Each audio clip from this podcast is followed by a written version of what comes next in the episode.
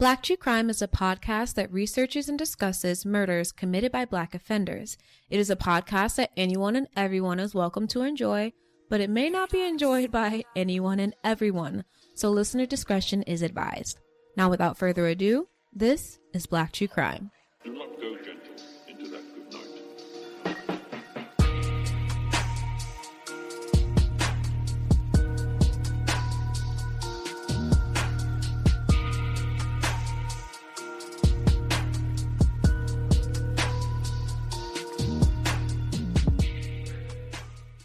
Hello, everyone. Hey y'all, I'm Kayla, and I'm Kristen.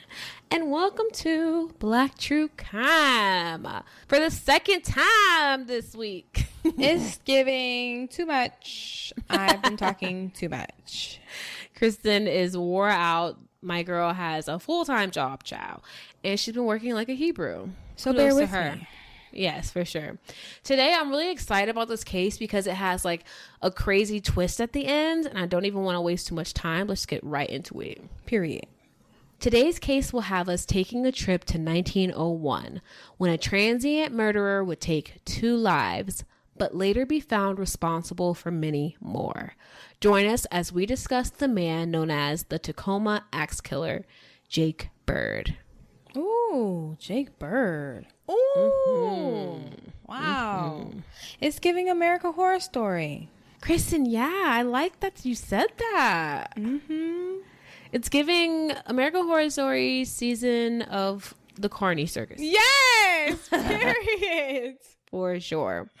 So Jake Bird was born on December 14th, 1901 in Louisiana. Kristen, what happened in Black history in whatever year you chose? okay, because I definitely didn't choose 1901.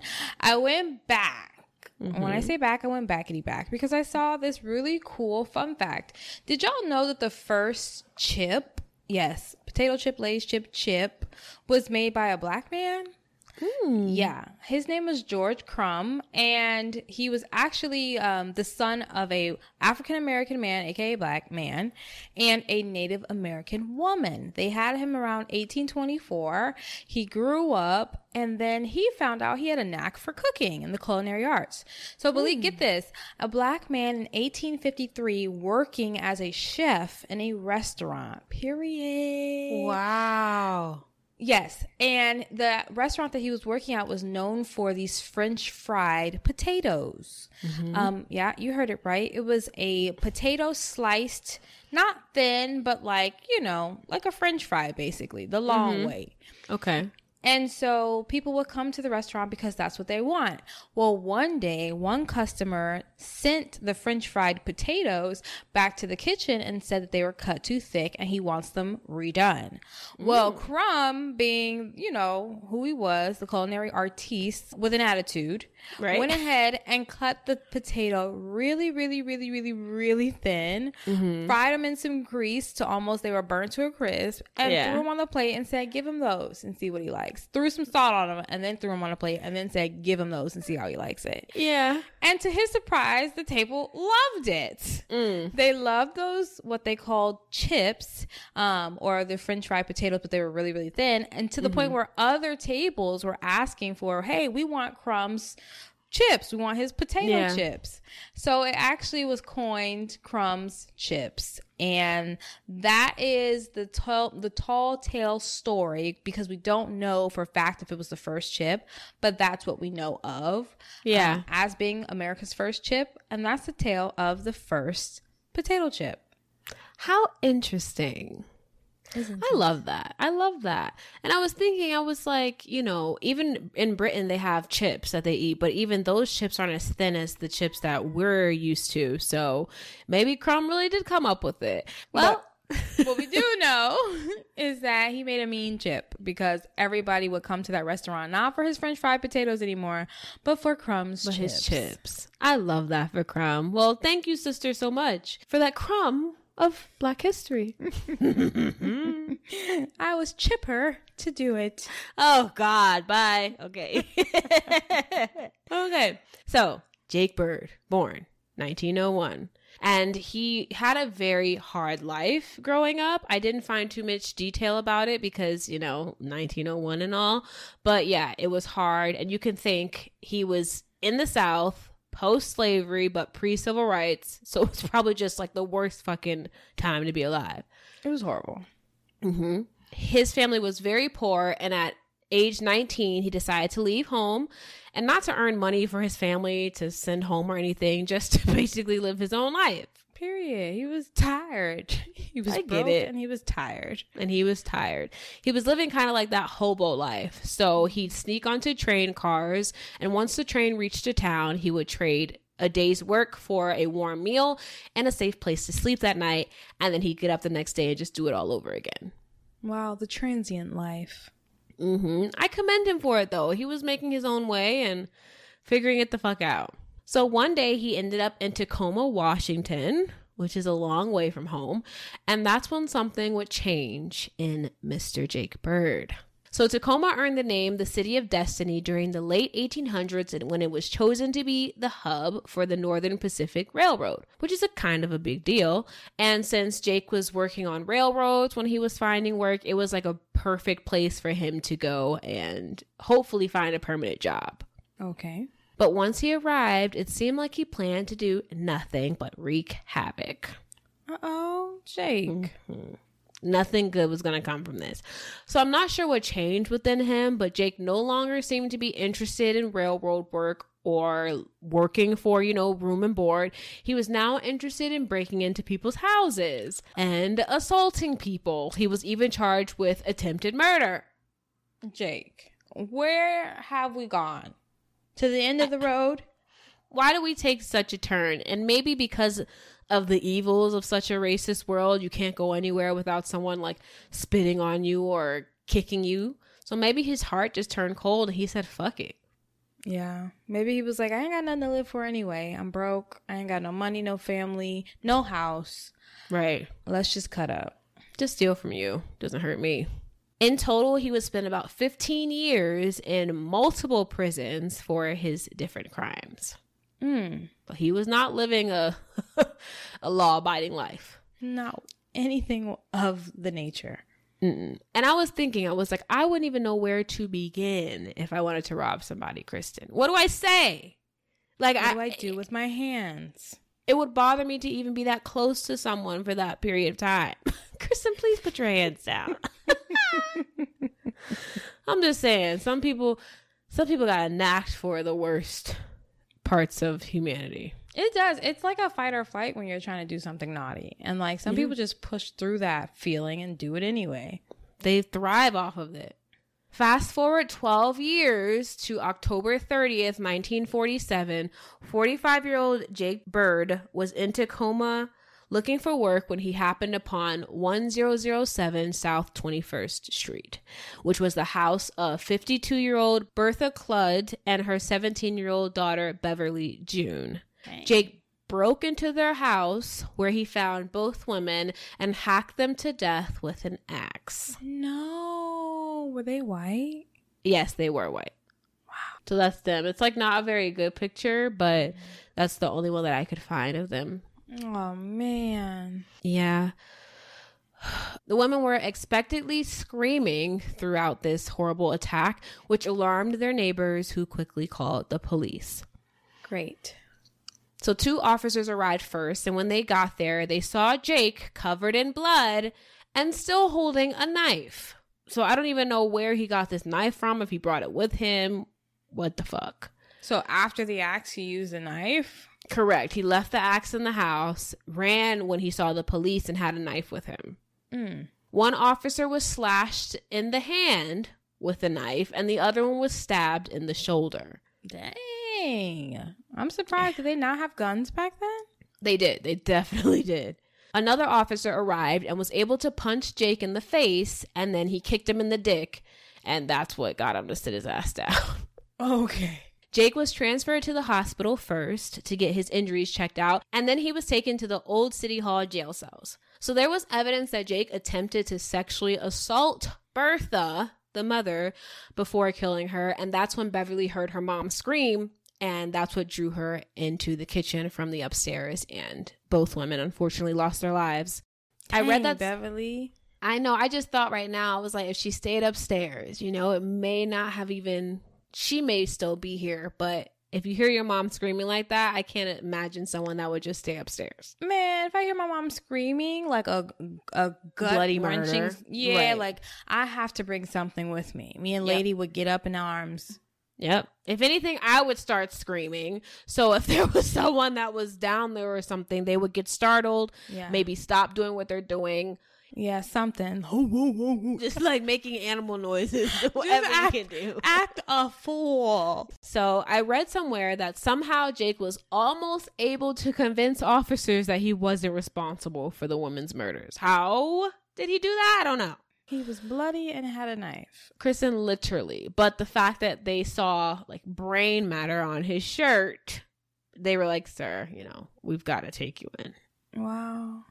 And it's the camaraderie amongst men that'll never cease to amaze me. I tell ya. Even when it's black versus white, men men would rather have. No, that's not true because It's not will true. go up in arms oh, over their woman. Yeah, but it's just hard. Like black men had the right to vote before women did, or you know, white women. So there is some type of I don't know. Either way, it's all fucked up. Mm. When Detective Sherman Lyons interrogated Jake at the Tacoma City Jail, Jake confessed to the murders and said that it was just a robbery gone bad. He said he entered the home through the unlocked back door and his goal was just to rob the place. When they asked him, like, okay, so why did you bring an axe with you? Hello. And he said, oh, that was just something I found in a nearby shed and I brought it with me to, quote, bluff off anyone who tried to bother me, end mm. quote. Bluff off. No, that's not even a term, sir. That would make sense in the 19 late 1940s, right? You want to bluff off any like KKK people that still think it's fucking okay to lynch us. That part would make sense, but you're going into these women's houses. If that was your goal, you shouldn't take that with you. Probably not. Leave it outside of the door at the very least if you didn't plan to use it. Come on now. He then took off his shoes and snuck into Bertha's room and stole a dollar and fifty cents from her purse. Mm. Sad. When he went back into the kitchen, he saw Bertha standing right behind him. Wow. He told her, you know, I only want your money. I want to get my shoes and then I want to get out of here. But that's when all of a sudden he said Beverly came behind him, grabbed him from behind, and that's when he just like freaked out and killed them both. Beverly or Bertha? Beverly. Beverly was the daughter that came from upstairs, so she came up behind him and jumped on him because, you know, he was attacking her mother. So yeah, and in my head it's like all you had to do was push Beverly off. These women weren't going to do any serious damage to you. You could have escaped. Yeah, like did you snap? What happened? He didn't want to. I think he did what he wanted to do, which was kill those women. Hmm. He said he attacked the police because he thought they were going to shoot him. And they most likely will 100% shoot you if you attack them like you did. Like you think a knife is fending off a gunshot? It's not. No, sir. It'll initiate one. I think so. Definitely. Jake was charged with two first degree murder charges, and his trial was scheduled to start the following month. On Friday, October 31st, 1947, 45 year old Jake Bird was charged with first degree murder for the death of Bertha Kludt. At the time, it was normal for the prosecution to only charge someone with one murder just in case like they didn't get a conviction for the 1st mm-hmm. one and then mm-hmm. they could charge him for the second one. His trial was scheduled to start on Monday, November 24th, 1947, which means Jake was pleading not guilty to the murder. Maybe he was saying it wasn't first degree murder, it was manslaughter or mm-hmm. something because he meant to But just it's like, rob 'em. sir, you robbed them. Like anything that comes after that is on you. If a murder happens during the commission of a crime, sayonara, guy, you're fucked. His attorney petitioned to be removed as Jake's counsel because Jake wanted to represent himself. Okay. Who does well, that surprise? No one. Sounds a little nutty to me. He just seems like he has an elevated view of himself and he feels like he can protect himself better than this fucking random guy. Well, let's see him try. Let's see. His attorney also petitioned for a change of venue, saying that Jake wouldn't get a fair trial in Pierce County, but the judge denied both requests. Mm. A jury of nine men and three women were to decide Jake's fate. His trial only lasted a day and a half. and I'm surprised it lasted that. Brain and blood tissue from both women were found on Jake's clothing, and his bloody fingerprints were apparently found at the scene as well. So, if there's nothing else that will get you, it'll be your fucking fingerprints at the scene. Mm-hmm. The state presented a witness whose testimony shocked everyone. It was Tacoma police officer John Hickey, and he testified, quote, I regret to say that I lost my temper after returning from the Kludt home and viewing the terribly hacked bodies of the two women. I had asked Bird as we sat in the patrol wagon why he murdered the two women. He said he didn't do it. I asked him who did then, and he said it was Leroy. Who's Leroy? I asked him. Oh, another Negro around town, Bird replied. You're lying, I replied, and he looked at me with a smug and insolent look. I know I shouldn't have done it, but I hit him in the jaw with my fist, knocking him to the front of the patrol wagon. Then I struck him a number of times with my nightstick until he said, Don't kill me. Dang. That brought me to my senses, and we took him to the hospital where a nurse said he wasn't badly hurt. End quote. Mm. Okay, relax. Everybody just relax. Let the justice system do the work. You know how police are. They're already looking for a reason to beat your ass up. Oh yeah, period. Talking about I lost my temper. No, you never you never found it. You never had it found. You Never were had a waiting for a on it. moment to do that. Definitely. So, with this admission, the defense moved for the signed confession that took place after the beating to be ruled inadmissible because it was made under duress. So, basically, they're saying since he had his ass beat, he only confessed because of that ass beating. Hmm. But the judge said, I don't think so. The people that beat him weren't the same people that interviewed him, so there's no correlation. Okay. Closing arguments took place on Wednesday, November 26th, and after deliberating for only 35 minutes, the jury unanimously decided that Jake was guilty of the murder of Bertha Kludt. Well, in any other circumstance, I would be pissed. But I believe He he, did did, it. it too. Yep. Jake reportedly had no reaction. He was stoic and calm, just like he'd been throughout the whole trial. And when he was being transported back to his cell by five deputies, by the way, he said to them, quote, What's all the excitement about? I'm like, was he taunting them? That's something like Hannibal Lecter would say. That's something that someone that thinks they're s- 100% small, smarter than you would taunt you and say. Mm-hmm. Crazy. On Saturday, December 6th, 1947, the judge sentenced Jake to hang on the gallows at the Washington State Penitentiary on January 6, 1948. Mm. Jake's defense attorney told the court there would be no further appeals on his behalf. He'd done all he could do for Jake and he was just done fighting. Well, I mean, what can you do? The dude didn't even want you to be his attorney at this point. The attorney said, quote, I feel whenever any man of 45 years old gets an idea that no lives are safe to anyone except his own, that man is a detriment to society and should be obliterated. Oh wow. End quote. Ooh. It's giving still a little bit of racism here. So I don't like the tone. no, I get it, but I, I don't get it. like the tone. Not coming from you. When the judge asked Jake if he had anything to say, he took his time, girl. He spoke for 20 minutes straight. And here are some key pieces I thought you guys should know. So he said, quote, I was given no chance to defend myself. My own lawyers just asked you to hang me. They apologized for defending me. If they were so reluctant to defend me, why did they contest the prosecutor's proof of murder and now say that everything is proven? I'm putting the hex of Jake Bird on all of you who had anything to do with my being punished. Mark my words, you will die before I do. Oh End quote. wow. Kristen, he was not fucking around. But being honest, not too many people took him serious. Duh. Mm-hmm. Who would? Until people started dying. No. Girl. So the first person to die was the 69 year old judge who sentenced Jake to death. He died of a heart attack not too long after the conviction. It was on January 1st, 1948. Oh my God, Kayla. hmm So what, like two weeks later? Mm-hmm.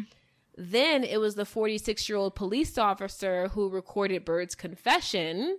Mm-hmm. he died of a heart attack as well, and that was on April 5th, 1948. The next victim was the 69 year old court reporter, and that was another heart attack on June 11th, 1948. People are dropping like flies. Like flies, Kristen. Up next was his 76 year old defense lawyer who also died of a heart attack. That was the one that said he should be obliterated. Mm-hmm. Whole time you were. You were, and that happened on November 26, 1948. And then the fifth and final person to die was one of Jake's prison guards. He died of pneumonia two months before, spoiler alert, Jake's execution. Wow. So he told them, "You guys are gonna die," and he made. I don't know how the fuck he he made I told sure you that was they giving did. American Horror Story. Somebody, uh, maybe he's a warlock. he was born in Louisiana. Maybe Wow. he tapped into some of the darker roots there. Wow, that's why you guys stay prayed up, y'all. This stuff is real. Crazy. So, although he was originally scheduled to die in January, for some reason on Sunday, December 7th, 1947, Jake found himself being transferred to the place he'd be put to death. But shortly before his execution, he started to confess to more murders that he claimed police knew nothing about. Mm. In fact, he told them he was responsible for dozens of murders over the last 20 years and would tell them everything they wanted to know. Mm. Is this like a game or is he being serious? So they're like, okay, this is obviously an attempt to prolong his life, but they didn't want to take the chance of him really being responsible and him dying before they could close any of these cases. So, with some legal maneuvering and stalling, Jake was able to buy himself about a year and a half Mm. which is mm, mm. crazy. Now, mind you, he was doing a lot of this by himself. So, for a great deal of time, he was only working with anti death penalty people and himself. And then mm-hmm. he would later have Marie Tagart, which was his new attorney, hop on and really start to help him. But most of the shit he was doing by himself. So he was very smart. But by the end of it all, he would confess to about 44 murders, Kristen. Dang, Jake. Yes. When was he completing these murders? Like while he was on the railroad? He Like said it what? happened. He said it happened over the last 20 years. So I guess from the time he was 24 years old to, you know, 45 as he is now. Mm, mm, mm. So on January 15th, the judge granted him a 60 day reprieve. And I guess that was just basically for them to corroborate everything. Mm-hmm. And out of the 44 murders he confessed to, only 11 could be corroborated. And for me to even say only is fucked up because that's a ridiculous amount. Compared to the two he's being convicted for and would hang for. Exactly.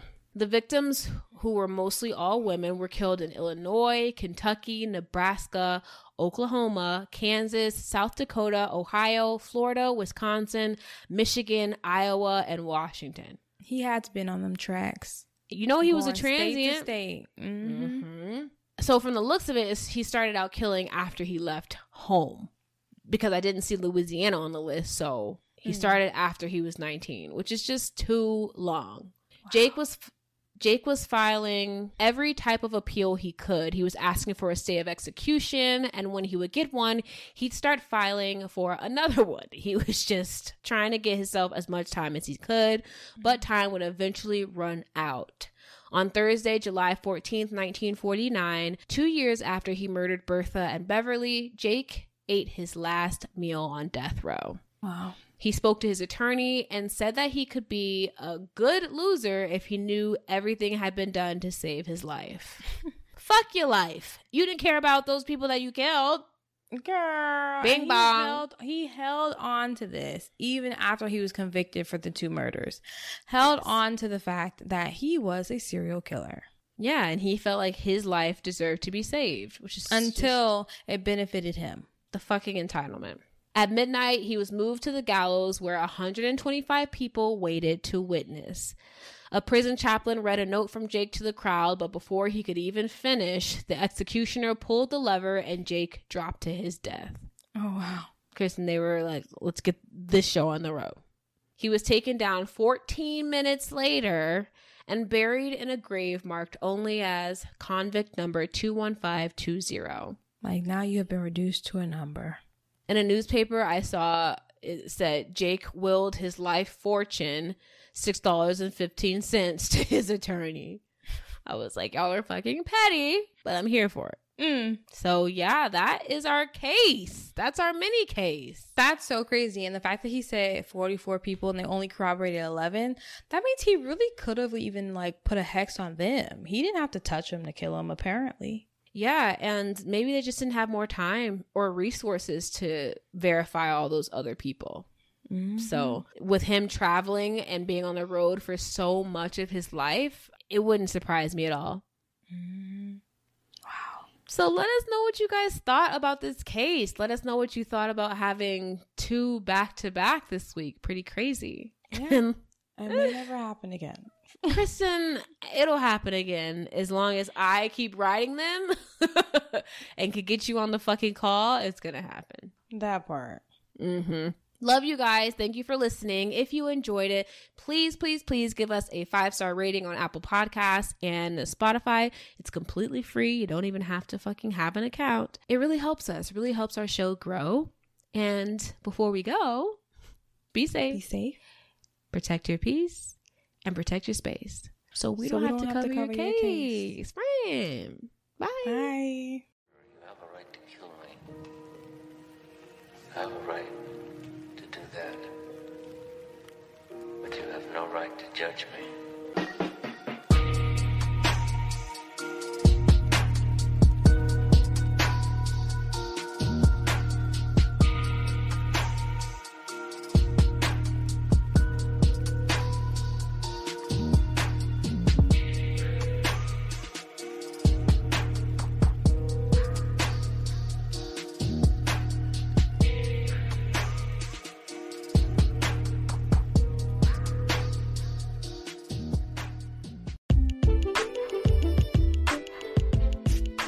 Hey, you guys, are you looking for a way to get out of debt faster? Or are you just sick of seeing those student loans on your credit report after all this time?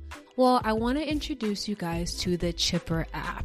They are incredible when it comes to helping you find out the best way to pay back your student loans, and they'll even help you find out if you qualify for forgiveness programs, which is amazing and means you don't have to pay anything. I highly recommend checking them out. They also let you link the card you use for everyday purchases, and if you sign up for the Roundups program, they'll take the leftover change from each transaction and put it toward your student loan so you're paying them back and not even noticing. Incredible. You have to try them out and they're completely free. Use the link in our episode description and get started today.